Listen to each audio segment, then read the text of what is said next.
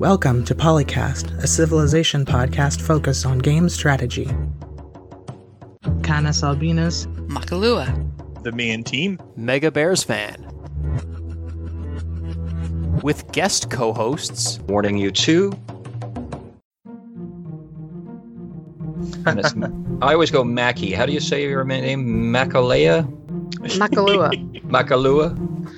I've Well, heard it I'd, pronounced I'd rather get different this out now before we start recording. That's all. That's fine. Her name is the most common one to mispronounce by a margin over the Since years. the That's why very I beginning, yep. I mean, it's like people have never heard of a silent H before. Or I've never heard of Kalua. Or they don't recognize it because of the ma before it. Yeah. So, like, you wouldn't immediately think coffee necessarily if you're like thinking of somebody's screen uh, name, and then I, I could see it. I thought Kahlua was a type of alcohol. It is. It's coffee flavored. Yeah. That explains it. Welcome to Polycast, episode 342. I'm Warning You too, and our co hosts are Canis Albinus, Hello, all you happy little people who are also bigger than me. uh, Makalua, Did, did you get shrunk by a shrink ray or something, Caddis? Uh, what? I'm an ant. the Mean Team. The mean team. I've got some nice, fun news for you guys today. Uh oh. And last but not least, Mega Bears fan. I like fun news. I figured I'd go with the tabloid approach since, you know. Isn't the tabloid approach more like four things to do you'll never believe number three? Oh, that's Dang true. it, Candace. I was about to do that. Aw, I'm awful. we had the same thought because it's like, hey, there's a new Civ patch. Here's the t- here's ten t- top ten things, and number seven you won't believe. I don't know.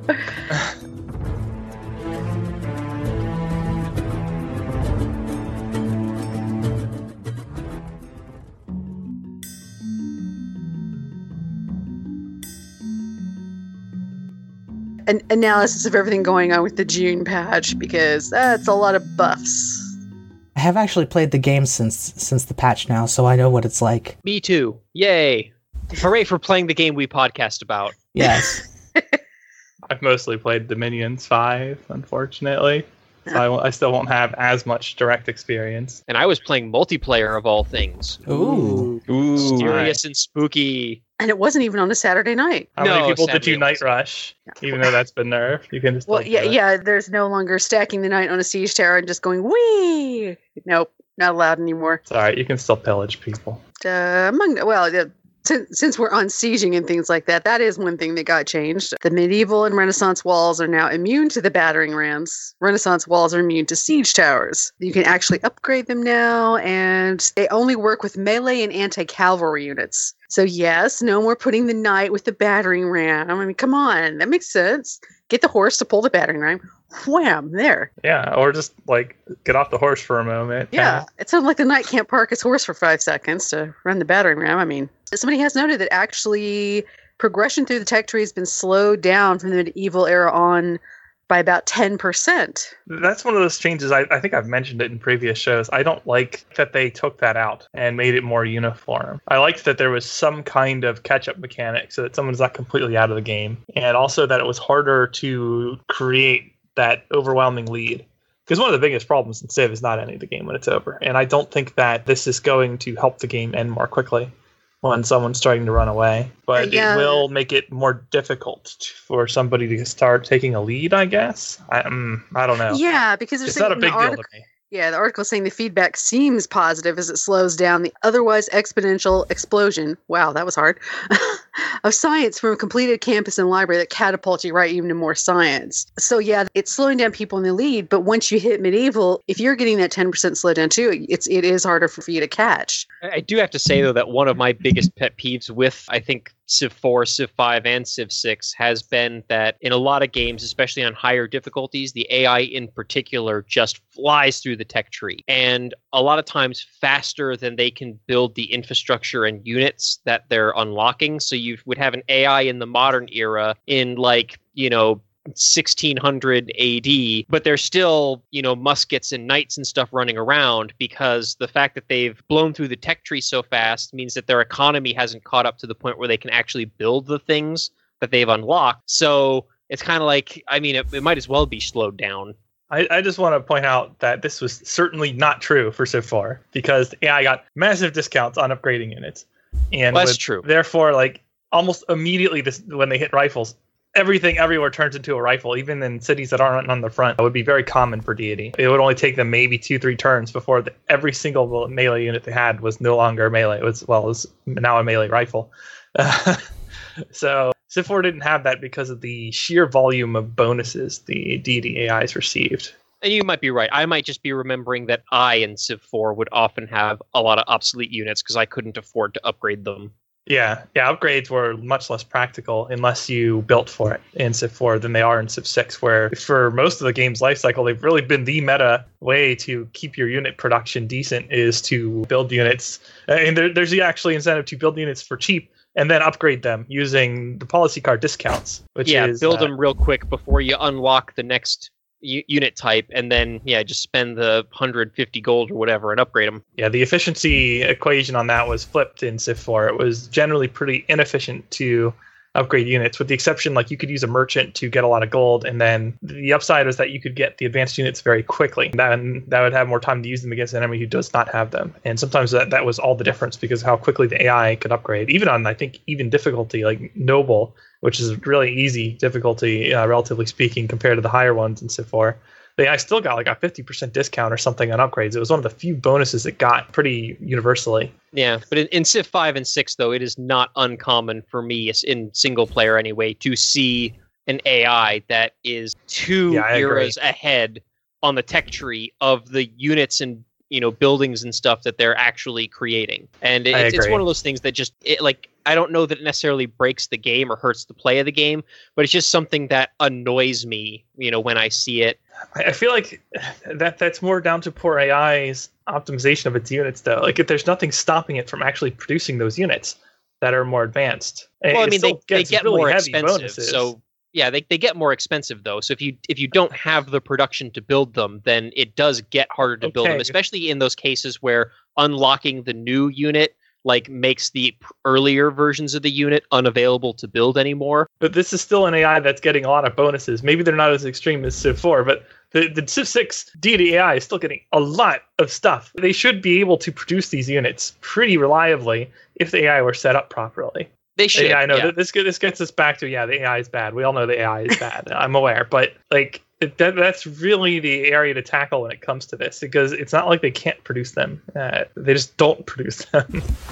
But yeah, I have a feeling that the slowing down of the tech tree uh, progress is going to be very popular among single player users and less popular among multiplayer users. Yeah, I Yeah, don't know if I'm, because- I would make that generalization even. I, That's just I'm not strong feel. enough in the multiplayer meta to know how games typically uh, are decided. Because if you just globally slow everyone down 10%, then, I mean, you're just going to get slightly longer time where you're in the lead, I guess, uh, with a tech differential for units. Yeah, and it comes back to the thing of trying to get to the actual completion of the game as opposed to just, well, everything else is dead or everything we care about killing is dead, you know, which is the thing we have on Saturday night a lot of the time. My understanding is that a lot of multiplayer games are called when someone's obviously going to win. Yeah, they're not giving us the right incentive to keep playing the game once it's past a certain point.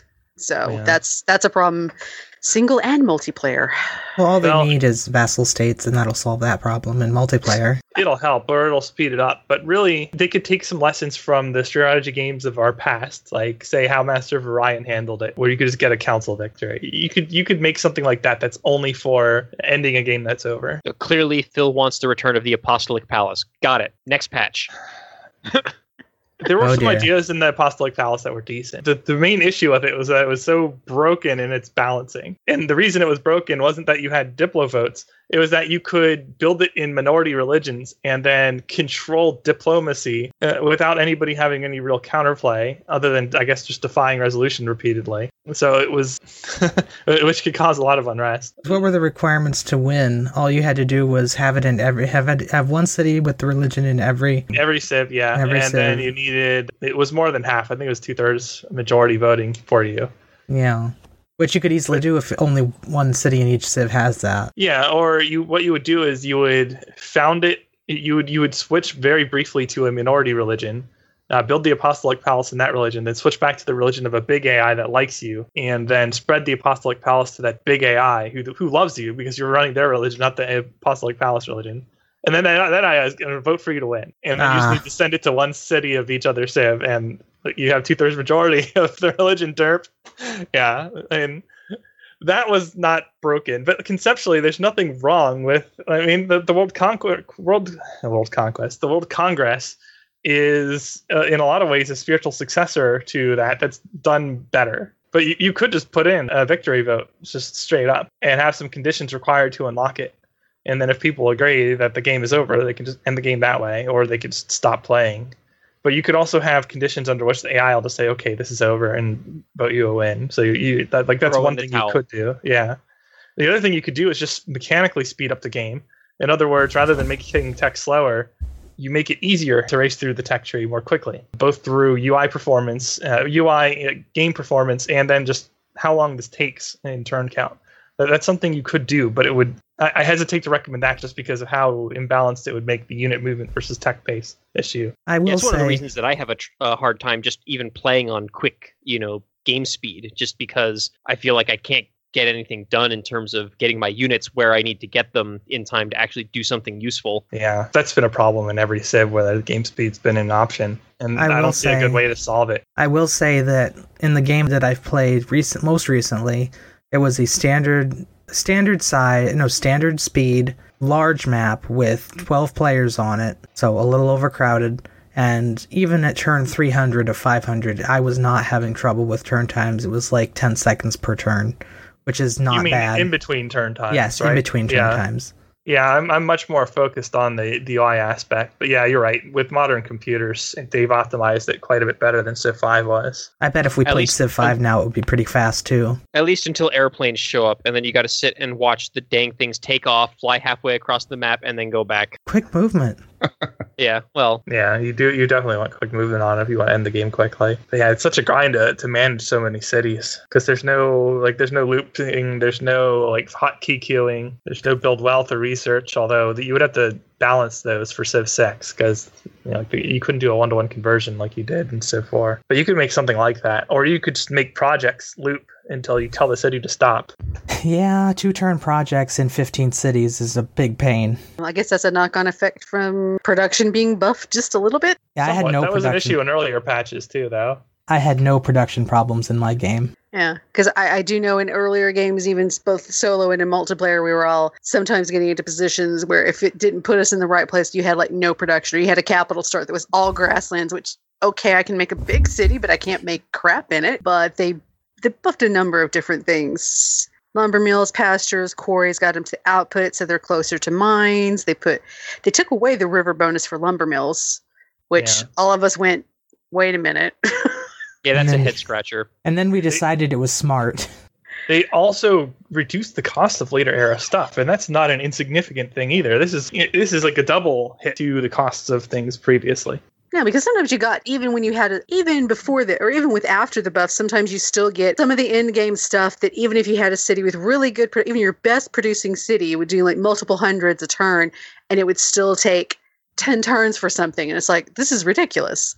Yeah, And that Well, makes that's for a like space boring parts game. and such. Yes, Dido's achievement to build your new capital on four different continents is now actually achievable, as opposed to having to build it for 40 turns on each place. Because normally we never, the games that we play on Turncast, we never get really into the power being an issue. But uh, have you guys found that power is is is something you get concerned about in later play games, later era games? It really adds a lot of production. Yes, it is very nice. It makes Oh, is it? things Okay. so much better. Problem is, you got to deal with the pollution. Yeah, because you're gonna hit coal first, and you're gonna want to oh let me put coal plants everywhere, but then you know you've produced half the CO two for the whole game and just like maybe 20 or 30 turns and because it takes that long especially now that later research has slowed down it's going to take you a little longer to get to the slightly cleaner oil or even some of the renewable energy type things further down boy you know it's an odd thing in a game when i'm like woo nuclear plants you know i'm not happy to see uranium for the fact of blowing up things but happy to see uranium because hey at least now my pollution's going to go down to a tiny level I've been looking at this chart that was here, the district cheat sheet that uh, you. Mhm. I'm not sure I understand it completely. Is it just the gist of how you should build a city with the different sectors, theater square, production, and what have you? Well, yeah you- it's like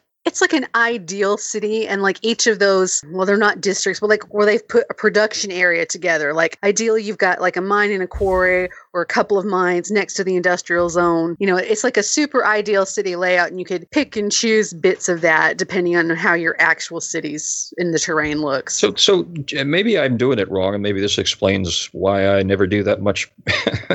I'll do the very rarely do I do well in the Civ games we play. But when I go to build a district, I'm looking for the plus five for the campus. You know, the where the most production is that doesn't destroy production or something I've already built. I don't really think about putting things together properly or aligning them to each other. Is that what I'm doing wrong? Well, and This- in a lot of situations, you just might not be able to because in, in a lot of instances, you can't remove a luxury resource. Right. So if a luxury resource is sitting in the place where this map would say you need to be building your industrial zone, then you just can't build this map. Like this is looks like it's just assuming a flat, empty place with no resources and everything being exactly where it needs to be. And in reality, how often is that actually going to happen in a game? Well, it says in it says it says right there. This is not ideal light city layout. Yeah, like the production, it's showing over you what a good high production industrial zone and its production should be next to it. Or like with the culture, it'd be great if you have something next to it. But yeah, searching for that bigger plus, you can't get everything in one city. You have to specialize. And it is good to try and find the highest plus things. It's like when we're trying to settle cities, I do try to look for ones that have the mountains because that's the easiest one to manage for science. You can get that little alcove and get two or three or four, or sometimes even mountains.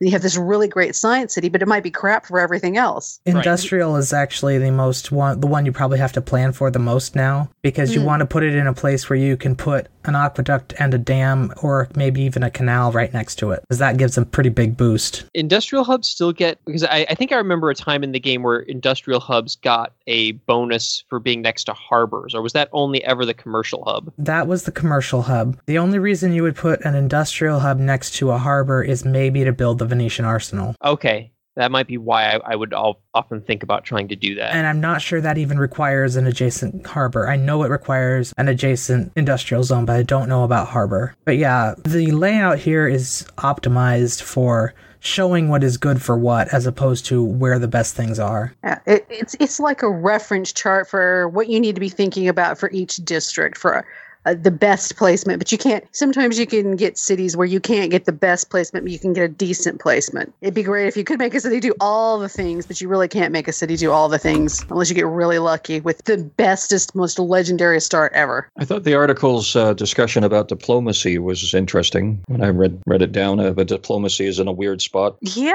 it's better, but it's still kind of. Eh. I mean, you're trying to do a diplomatic victory now with the, the victory points thing, and then they changed that from when it was originally put in with Gathering Storm, and I, I'm still instructions unclear. Should I just kill them instead? And and the whole thing about grievances, it, to me, it seemed it's just noise. I don't really like the common issue was confusion and lack of clarity on on the grievance system. I got to agree with that point.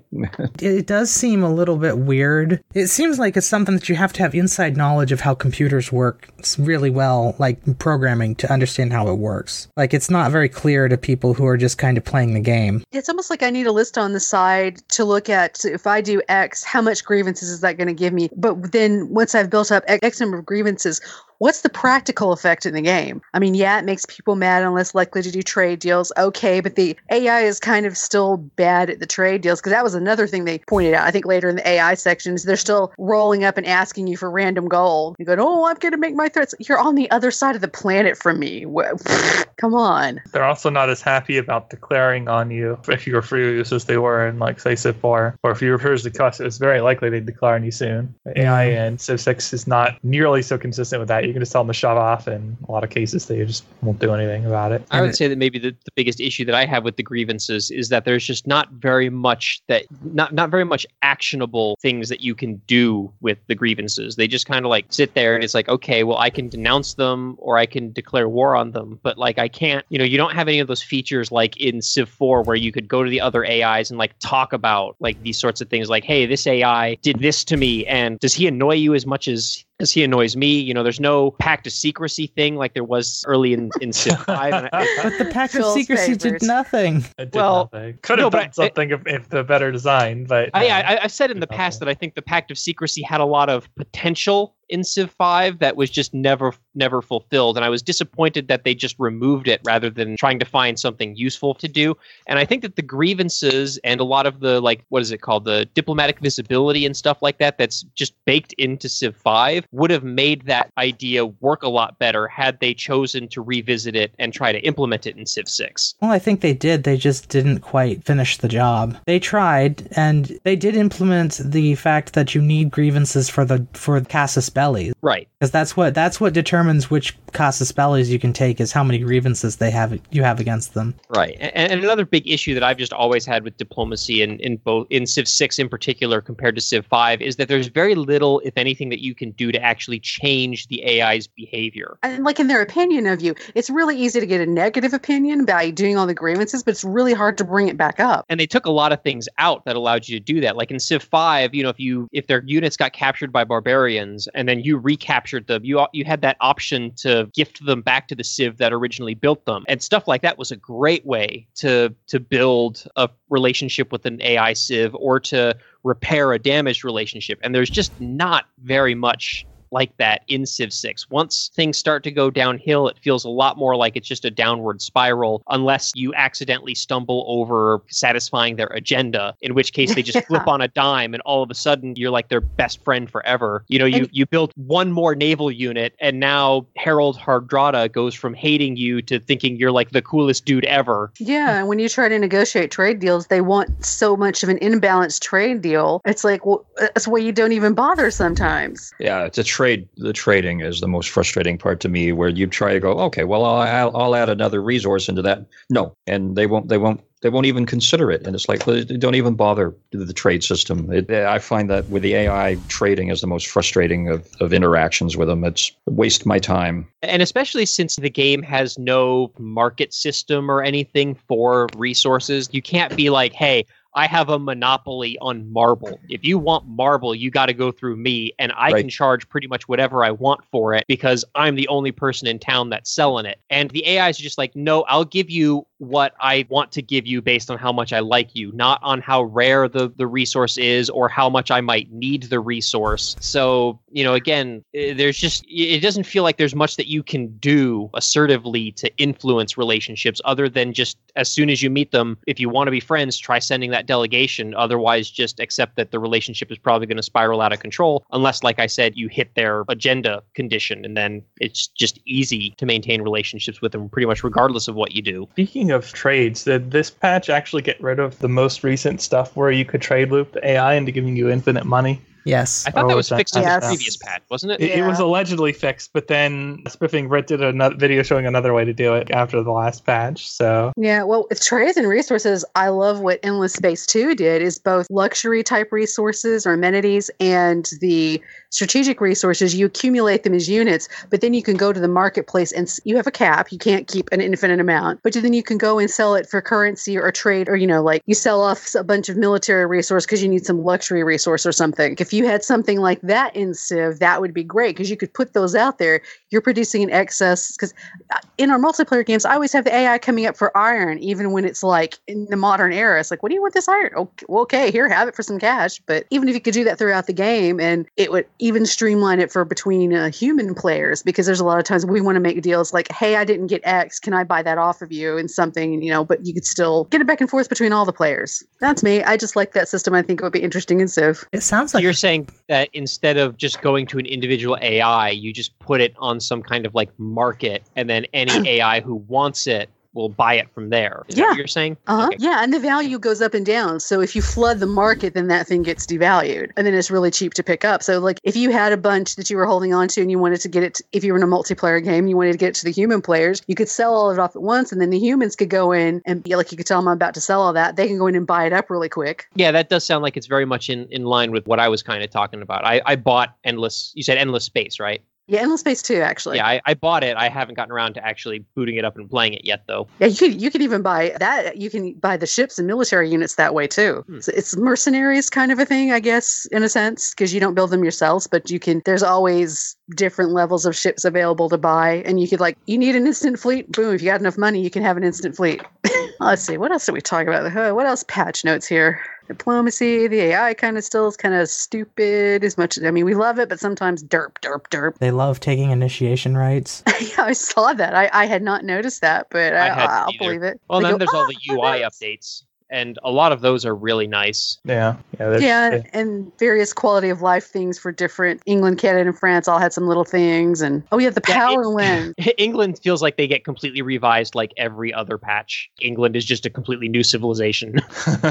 Well, they did get put down to almost as bad as Tamar. but yet no changes for her that I remember. Well, they So, like- buffed they buffed the Renaissance walls, so Yeah. And she likes big walls, and she cannot lie. Uh, oh, and we did get the new map type. So far, I've only played Seven Seas, which was well, it's literally what it says. There's Seven Seas. It's actually a more land-focused map, but we, I think we figured out it had more land than Pangea does, actually. probably. But it also Is it has still a, a continental map, or is it like one of those things where like the whole map is land and then there's just water kind of embedded within? I want to say it's kind of in the middle because there's bodies of water that go off to the edge, and you de- there's definitely a separation at least on one side with the land. But then there's also the big snaky mountain change, which was chains, which was making it hard to get from player to player to help support and go after the AI. We were kind of broken up into different zones almost. It was still fun though. I have to say, I've still really miss. I think it was called Continents Plus in Civ Five, which Yeah. had like the continents map, but then it also generated lots of little islands and archipelago chains and stuff like that that weren't big enough to actually get you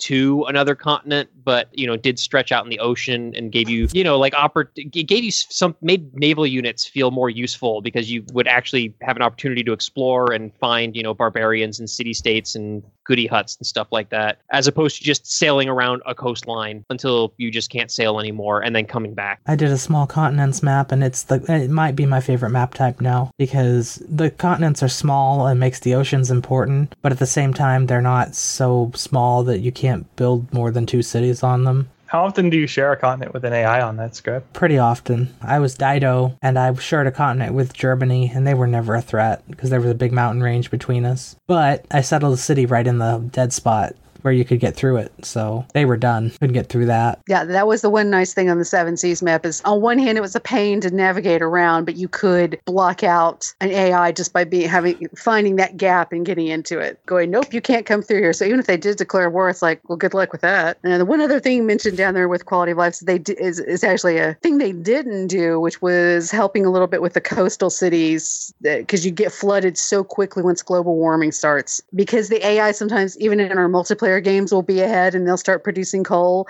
and start polluting everything. And, and like suddenly the global warming level has gone up and guys i just found this shiny black stuff. What? And so you don't have the technology to put in like the flood barriers and things. So your cities if you're close to the coast and a lot of maps you have at least a few and you're getting sunk under so fast. It's like i don't have a chance to respond to myself. And then suddenly well i guess i'm in landis now. This one, this article did not discuss what I, I find as an issue i- is resources. Sometimes you can be in a game and you don't get those niter resources and don't get coal and, and it can really stymie your game and it doesn't make any mention of that. And then there's the other games where you just got like three sources of a resource like right next to your capital. And it's like, well, I'm never going to want for that. the resource distribution has been a little weird lately because I had that game the other day where I had nothing. I got no strategics. I what did I get? I got horses.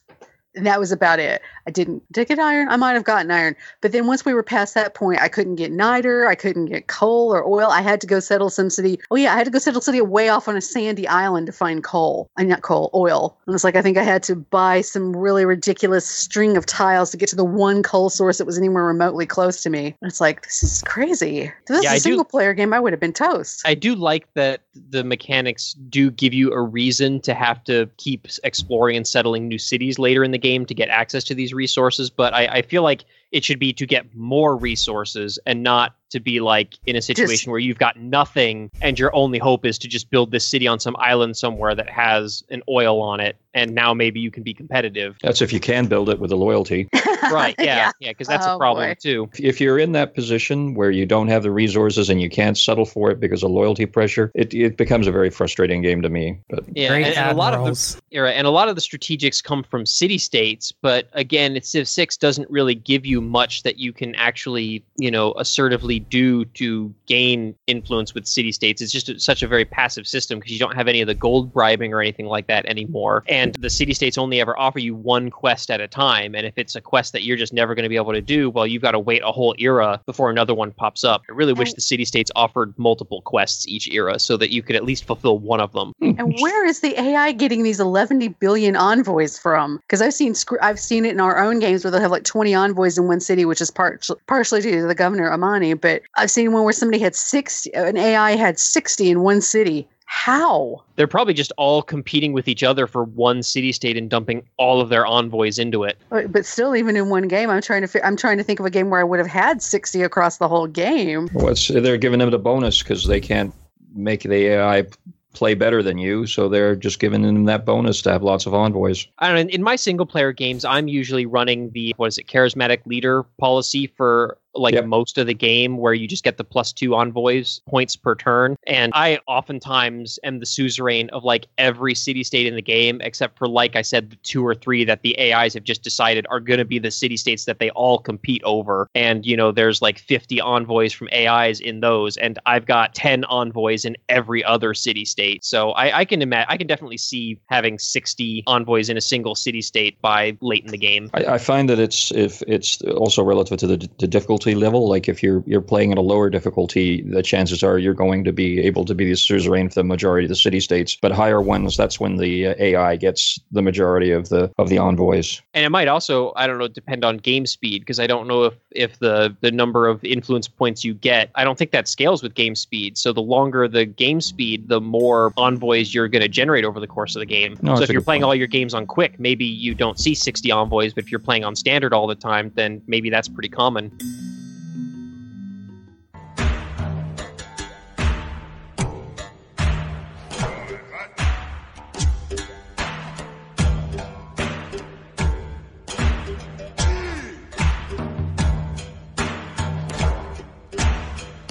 All right, so the next topic is we have a forum talk topic on Civ Fanatics by A Clue Without titled Devs Discuss AI, World Congress, and Other Things.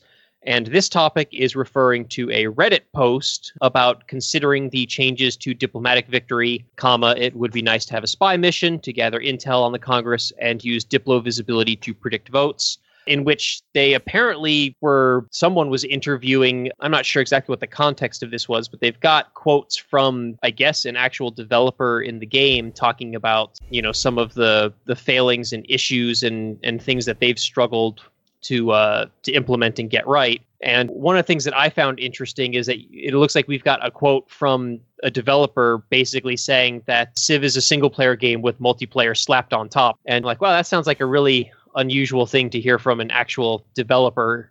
Well, they weren't saying that like it was a good thing though. They they, they said that that's the case, unfortunately. Yeah, no, right. thread. Yeah, but I, e- even that, like that seems like just to me like an unusual concession or confession to actually get from someone who actually works on the project. Maybe, but I was impressed by it, so Yeah, no, it's, it was it's well said. Yeah, it's it's probably going to positive reception because of the candidness of the statement. But it, like I said, I just I read that and I'm like, are you sure this is coming from a developer? Like, do we have to check this person's credentials? It is. Yeah. So It's There's actually his a lot name- of stuff they say here I'm, I agree with. I don't agree with all the changes they make for the game, but reading through this made me feel a lot better about the direction of the game, actually. Also, bear in mind that this was posted almost a month ago now, so The gentleman in question is, by the way, uh, for Firaxis developer. right. I can attest to that. I really thought the comment that was in here about Sid Meier was on record that said that people would not be playing Civ, would not be playing the game like Civ if they actually had friends. I thought it's just Whoa. why he didn't develop Civ, Civ, Civ 1 with MP.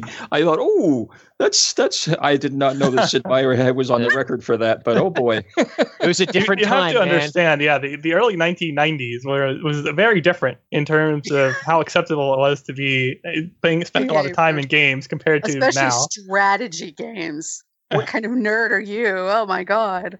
Well, it's just uh, like the non-ubiquitousness of the internet. I mean, like just finding someone to play a game like that with would be insanely difficult. Yeah, that's true. I was a kid at that age. It would have been very difficult to get a multiplayer game like over the internet with another kid in like before 1995. This is not something that was practical. Well, and especially a game as long as Civ, where you would have to have an internet connection for that entire time. Back in the days of ah, the dial-up, when you dial-up have to compete with the with your little sister who wants to be on the phone with you know all of her middle school friends and stuff like that. So We actually Yeah. got a second phone line just for that when I was young. But Yeah, we did too. Actually, we had a second phone line. Yeah. yeah, But- gaming was not as popular and it was a lot less practical to do multiplayer online. Now, hot seat stuff was more common, but again, uh, turn-based strategy like that not going to be very common use case. Yeah, and I don't know how long a game of Civ 1 would typically take to play, but I, I imagine that it was still a pretty long game to play compared to other games available at the time. Probably. It probably longer also because back then the UI conventions were not as good for most games. And it certainly yeah, but was the mechanics were also a lot simpler, so They were, but you like we're talking about stat the era of stacks without stack move. Yeah. That's Oh, not yeah. trivial. That- that's actually quite a chore when you have 100 units and you want to move all 100 units this turn and next turn and the turn after that.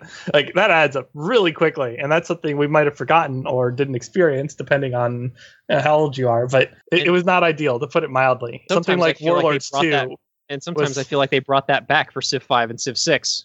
No, no more but not- stacks. you but don't here's have your like carpet of 100 units that you've got to move through this mountain pass. it's still not 300 inputs plus per turn. So no, it's not. Uh, yes, you could do the inputs more quickly back then because they weren't uh, taxing the systems relative to their era the same degree. But my gosh, uh, that that was not made up for with the sheer volume. Uh, I actually just saw, you know, kind of off on a tangent here. Uh, Fantasy Flight just announced uh, some new expansions for the second edition of X Wing, and one of them is apparently they're going to have some kind of squad movement tool where you can group like all of your little ships together and move them all as one unit in order to save time on larger fleet battles. And I'm like, oh man, I wish Civ 6 would have something like that. you know what did have something like that, and I just mentioned it is Warlords 2 from the same era as Civ 1 and 2. They had stack limits. They had limited stacking back then, and it was for their its era incredible. Just incredible how well that was done. Much better than Civ at the time. I know that's, that's somewhat heresy, but back then, Warlords 2 and 3 were better than their contemporary Civ games by miles. And that flipped pretty quickly once Warlords 4 and on came out. But and then Warlords died as a series, unfortunately, because their design team split up. But those are some really good games, and even modern Civ could learn from some of their conventions. Let's see what what else is in this interview. So there's some talk about the ARP uh, role play element in single player Civ versus you know the almost complete lack thereof in multiplayer. This is one I can't agree with. Like you, you really cannot do both. There, there's no realistic way to do both. Aside from like letting people play on low difficulties and role play against the AI, like however, even though the AI is not going to role play back, you, just can't do it because fundamentally you are creating opponents with two different sets of goals. So you're going to have two game modes no matter what if you go this route. I could And- maybe see a situation in which maybe they have a Civ specific victory condition sort of thing where like instead of the agendas for each Civ just playing into diplomacy, that actually is a victory condition. And then you might Okay. be role playing the civilization a little bit more, and you know, may especially if there's multiple multiple possible victory conditions for each civ, and like either you pick which victory condition you want in game setup, or it's randomly rolled for you when the the game starts so the other players don't exactly know what your victory condition is and that's something that i see in a lot of board games with hidden knowledge especially you know trader games where Right.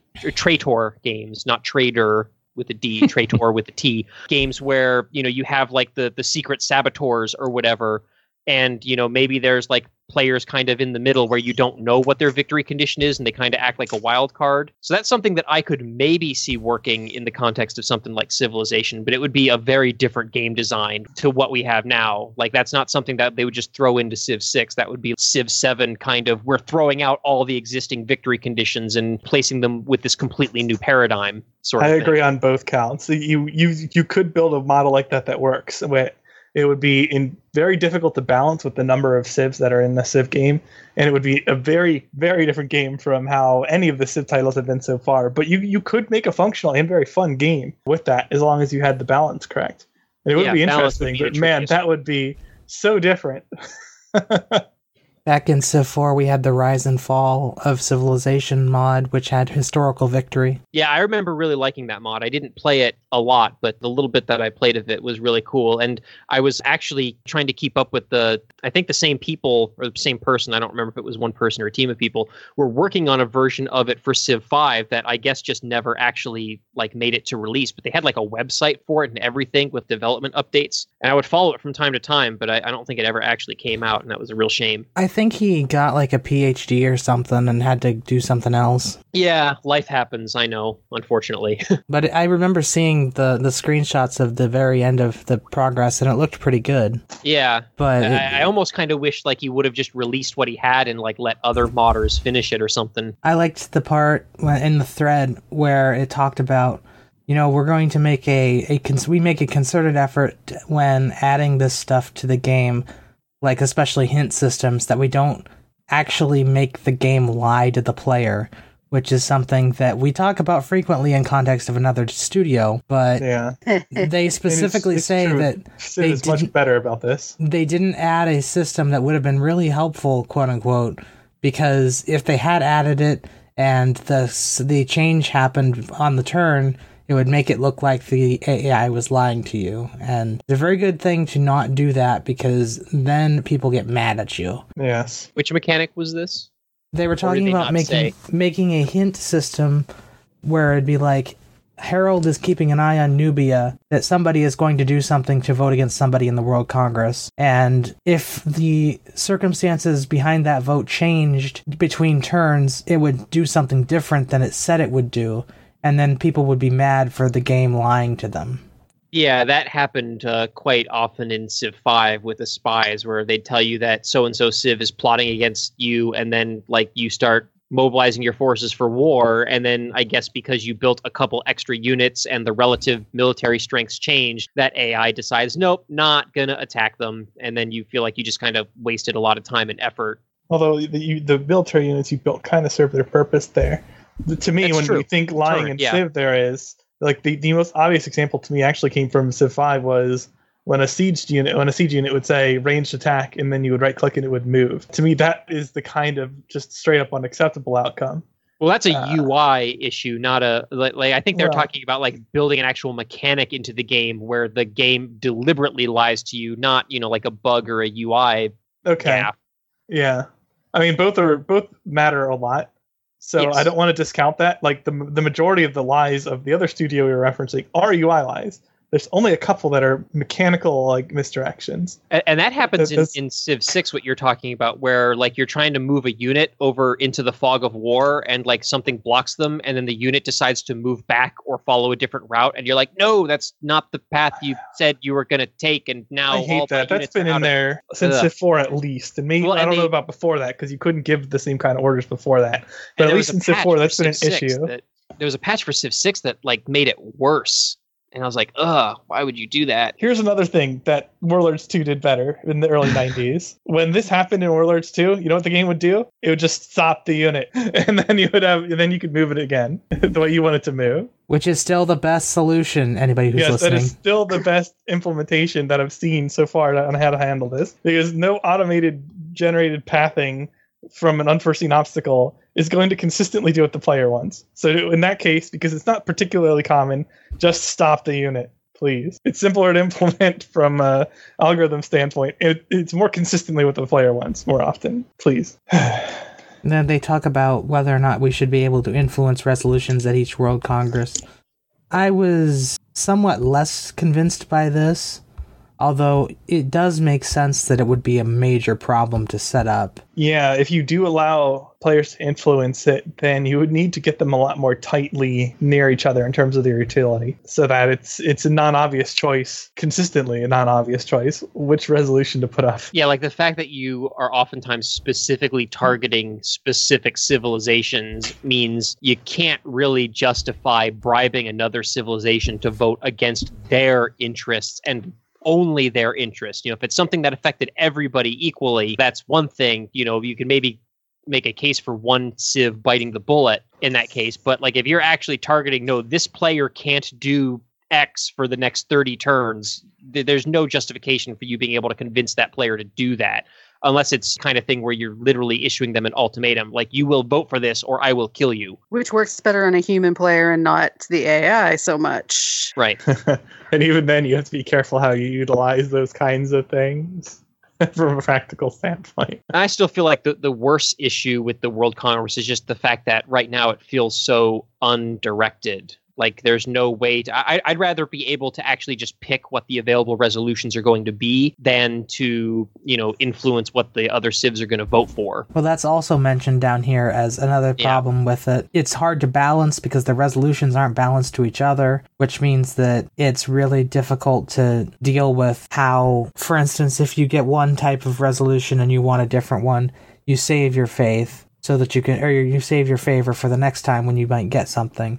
Whereas if you chose it every time, you might have the issue where, oh, the AI really thinks that this other thing is important, and there's nothing you can do about it because there's more of them than there are of you. But then again, the AIs are also all supposed to have their own interests and agendas and objectives. So it should not necessarily be the case that all the AIs should vote for one thing just because. Like they should each be voting for different things for different reasons. Uh, there's a lot of shoulds, but uh, Right, this yeah. is something where I, I would say it was, it's probably not that easy. To I was gonna say they all call way. they all call on the same AI scripts, so Yeah. Right. their and their their personalization AI stuff. The modifiers don't change enough to make it really different. I don't think. I don't. I'm not even sure if that stuff is even affected. In Yeah, I that- have no that idea. would- You could tether it if you wanted, but I still don't think you would get a result that would be apparently coherent to even the average player if you tried it. I I would be surprised that that was possible without like really simplifying the resolutions. And even if you did, you'd never know what you were going to get anyway. It would just be a crapshoot. So it would effectively be exactly the same as you've got now. Yeah, this isn't an easy thing to handle or to make ideal or whatever. It's not even easy to define an ideal. Certainly not one that everyone would agree on. But even if you were like just to operate in the context of defining an ideal World Congress for one person, even that isn't actually easy to do. And then if you have disagreements on preferences, it becomes a nightmare. So yeah, it, yeah, I'm not going to give them too hard a time on this one. The fact that it works as well as it does is is pretty imp- impressive considering. Yeah, yeah, this is not an area of weakness for the game relative to others by any stretch. Yeah, well, there's a comment here about it could for not doing things is, can be maliciously boiled down to because Firaxis is lazy. Uh, but trust me, when making decisions, we're putting on man hours. We're doing our best to give our players the most value we can. I think that's a very fa- fair comment. I mean, you know, depending on how you, if if you remember the game from when Civ 5 first came out, with MP crashing nearly every 10, 20, 15 turns, to playing a Civ 6 game now, MP, even though there's still critique of it and it's still slapped on, it is 10 times better, I mean, than what it was when multiplayer first came out. uh, You can a actually play ago. it, so it's more Yeah. than ten times better. yeah, well, yeah, a hundred times better. But it, it is, it's, it's. I think the game has come so far, even if MP was just a slap on, and I think that's an unfair critique as well. Um, but there, I did they read mean somewhere. that they don't mean that from an implementation standpoint as much as they do from a design standpoint. Oh, I see what you mean. Not as many people play MP, and it's like when you make agendas and such for the AI, like there's no way a, a multiplayer person's going to adhere to them. So there's Right. always going to be a design disconnect between your single player and multiplayer, unless you do something like Mega Bears fan alluded to, with like Civ specific victory conditions that would tie those things together somehow. Short of something like that, you're always going to have this disconnect to some degree, unless you just make all the AIs cutthroat. And somewhere within this thread in here, I think I read somewhere that there's an emphasis now where they're a reliance or they're acknowledging at least the requirement for mods to improve MP, which I thought was interesting. I thought, oh, okay, well, uh, so there are a lot of mods out there for MP, that's for sure. And, and there are a lot of lazy game developers uh, and publishers out there. And, and yeah. I, I definitely do not think that Firaxis is one of those. Like I often hold up Firaxis as being one of the better developers in terms of uh, listening to fan feedback and actually taking that feedback to heart and using it to improve the game. And one of the the best examples that I would give for that is Gods and Kings expansion for Civilization 5, of which the feature list basically read off the most popular wish list items from the forums. Oh, the people wanted religion back in Civ 5. Well, here, here's an expansion that adds religion and adds espionage and, you know, fleshes out the the units and the combat mechanics and stuff like that. That ex- expansion to me literally just looked like here's all the things you said you wanted in vanilla Civ that we couldn't deliver for whatever reason. But now you have it. And then Brave New World went on to like actually revolutionize the game. So, you know, I they, mean- they definitely put a lot of work into those and they definitely listened to fan feedback and and took it to heart for for those expansions in particular. I would argue that in most cases, calling the developers lazy is not reasonable. I mean, you can make the case for like Steam shovelware or stuff like that. Okay, those guys are lazy. But mostly, developers are trying to do a good job and they are trying to do what they think the most people will like.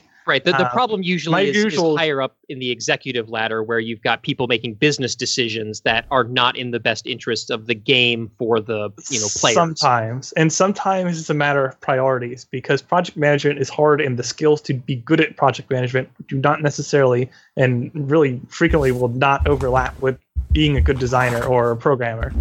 Uh, so you get lots of prioritization mistakes. Uh, some of them are objective prioritization mistakes, and some of them are subjective because there's no easy way, even at the corporate level, to tell which particular change is more likely to correlate better to sales compared to another one. Like there's there's no hard cutoff there where you can just say, okay, well if I patch this, I'm going to get like ten dollars more versus if I make this, to get hundred dollars. No, it doesn't work like that. So it's not easy to do. But I think that's one of the most common areas where they make a mistake. And sometimes it's really easy to point out like objective mistakes. Like if a developer is willing to spend a significant amount of man hours on removing an esoteric exploit over something like a user interface lie. That's a common example from said other developer uh, that we're referencing. Like there, the the number of people who are even interacting with that quote unquote exploit are tiny by their own data. Like they, they publish the data. Like like sub 0.1 percent of people even play these nations, and then on top of that. You, there's no way every single person playing these nations knows about the exploit. So why would you fix that over something that is going to impact a large volume of players in as every start in every game to at least some degree? I don't know. Yeah. But like that that's pretty that that's uh, as close to objective as you can get in terms the- of making a mistake in priority. At when the it very comes least, to something like designing or like adding one feature versus making the UI a little better, like I can at least understand where they're coming from.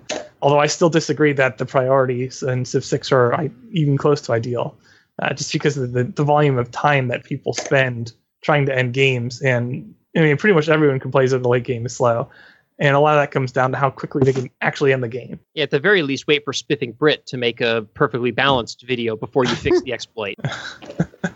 yeah, even then, it really depends on what the exploit is. But yeah, that's true. At least the stuff he does usually has a significant impact on the game. But even that, sometimes I would grade as lower priority than something that would mislead rookie and advanced players alike and impact games, whether they like it or not. Because, eh, like, unless the exploit is like breaking multiplayer or something, if people can use it or not, like, what's the difference? I mean, it'd be nice to get it out, but I don't see how it's a higher priority than something that n- negatively impacts players, regardless of what they choose, and is as common or more. I, I think those are bigger issues in a game than the- most In the case of multiplayer, if you've got a player who is repeatedly using an exploit like that, like you can kick that player. That's true. Although multiplayer is the strongest argument in removing an exploit True, because that that, that will ruin people's experiences. But Yeah, it's a but it is also a, a self-regulating environment. You know, if a player is abusing that too much, they're just nobody's going to play multiplayer with them anymore. Yeah, but the more self-regulation you need, the more obtrusive it is to get new players, and the more you wind up with reign of terror hosts who definitely do not moderate evenly between their player base. So it's it's good to cut down on that as much as possible. So yeah, even then, like it's something that will still hit those players negatively, no matter what they choose. I would still put as a higher priority because yeah, you, you can house rule something or kick somebody for doing something or whatever, but if the game is adversely impacting players regardless of this, then th- that's a bigger problem in my mind. Because now that you don't have a choice, you just have a negative aspect of the game in the game no matter what you do.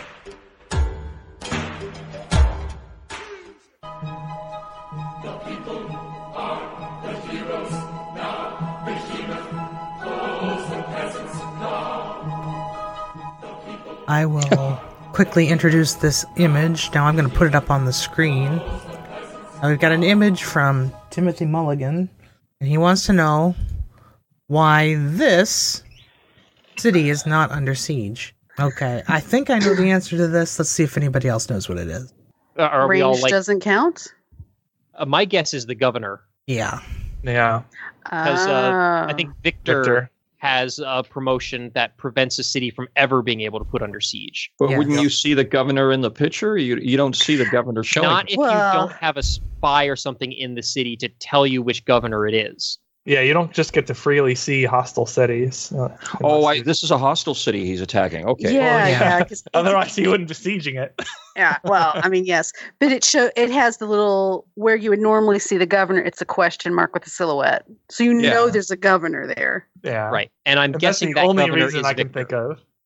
think of. Uh, That's the only explanation I could see, because it's surrounded on three sides by warriors. To our listening only audience, I. I, I Like, think and, you, and those warriors all have zone of control in the city. So the only explanation that makes sense is that it's Victor.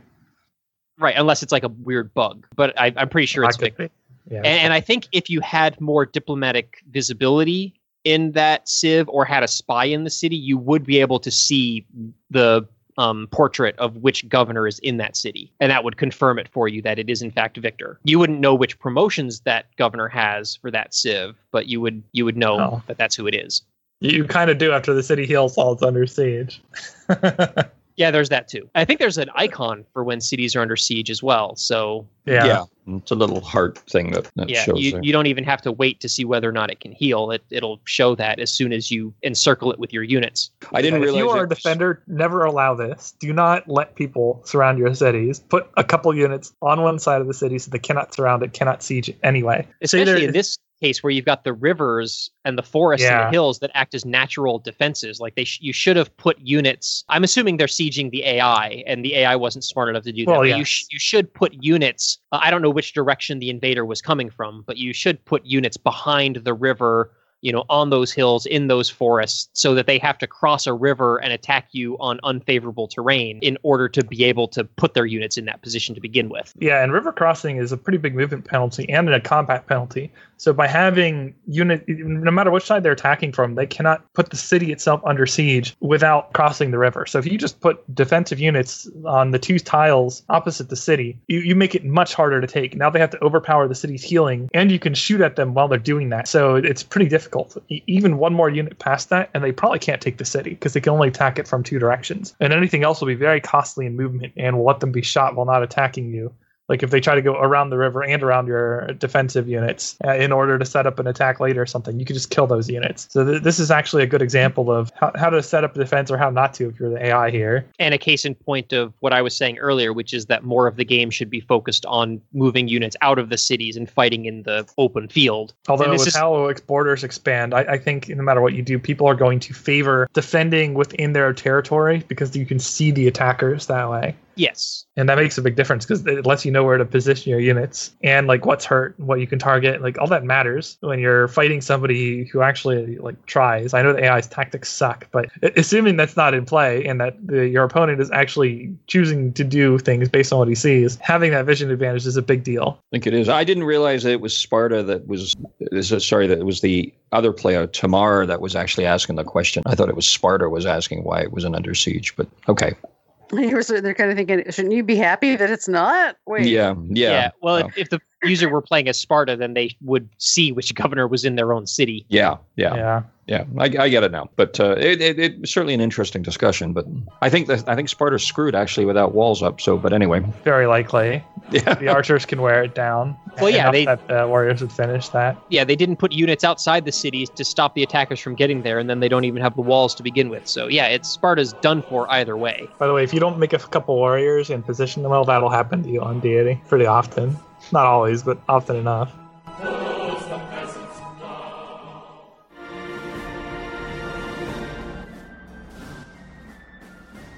Okay, so I guess that's it then, huh? No more topics for today. No more. So, thank you for listening. This has been Polycast episode 342. I have been Mega Bears fan, along with our guest host, Warning You Two, Good night. And regular hosts, Canis Albinus, Something witty. Makalua, Something caffeinated or a nap? and the Mian team. As usual, the strategy is surround and pound. Ouch. Well, that is Phil's favorite. It's effect- it's an effective strategy in many games. Why do I hear music in the background? I had a Somebody's phone, alarm on for some reason, it's out of reach. Ah, That's fantastic. It's the same alarm my my wife has. Yeah. Mom uses it for something. I was like, wait, I recognize this. Yeah, I'm not sure I can. I'm not sure I can get to it from here. It stops after one minute. Yeah. Don't worry about it. All right. Couple of minutes. reel I mean, Ding, we, ding, we've definitely had more compromising things on the show over the years. I mean, the, the toilet flush. yeah. Ah, yeah. Imran. Oh dear. The toilet flush, really? Yeah. I want to say it was ago. episode 16. Somebody Yeah, he- had to leave and then left the he mic left on. the mic on, so he could hear his phone conversation about what they were going to go do, and then heard the flush from the toilet. Fortunately, uh, back then they weren't doing the show live, so Oh, well, So- Dan just kind of edited that out.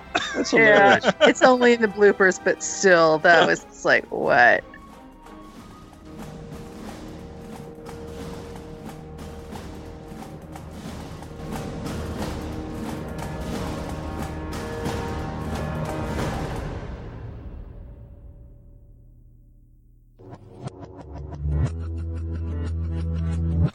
Record date July 13th, 2019. Civilization 4, 5, Beyond Earth, and 6 sound clips copyright Take Two Interactive. Copyright The Polycast at thepolycast.net.